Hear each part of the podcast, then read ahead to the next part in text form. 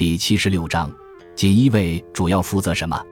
锦衣卫是明朝皇帝的侍卫兼特务机构，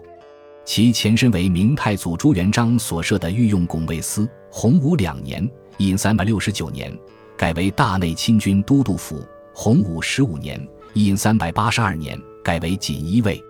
锦衣卫是朱元璋为强化皇帝对政权的控制而建，其作用有二：一个是作为皇帝的侍卫，与前代的禁卫军作用相同；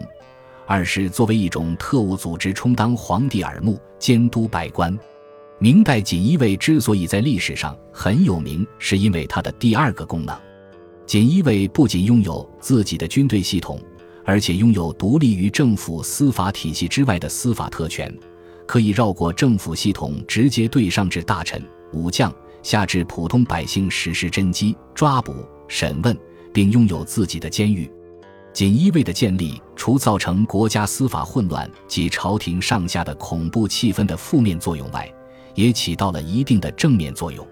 如对于预防官员腐败起到很好的作用，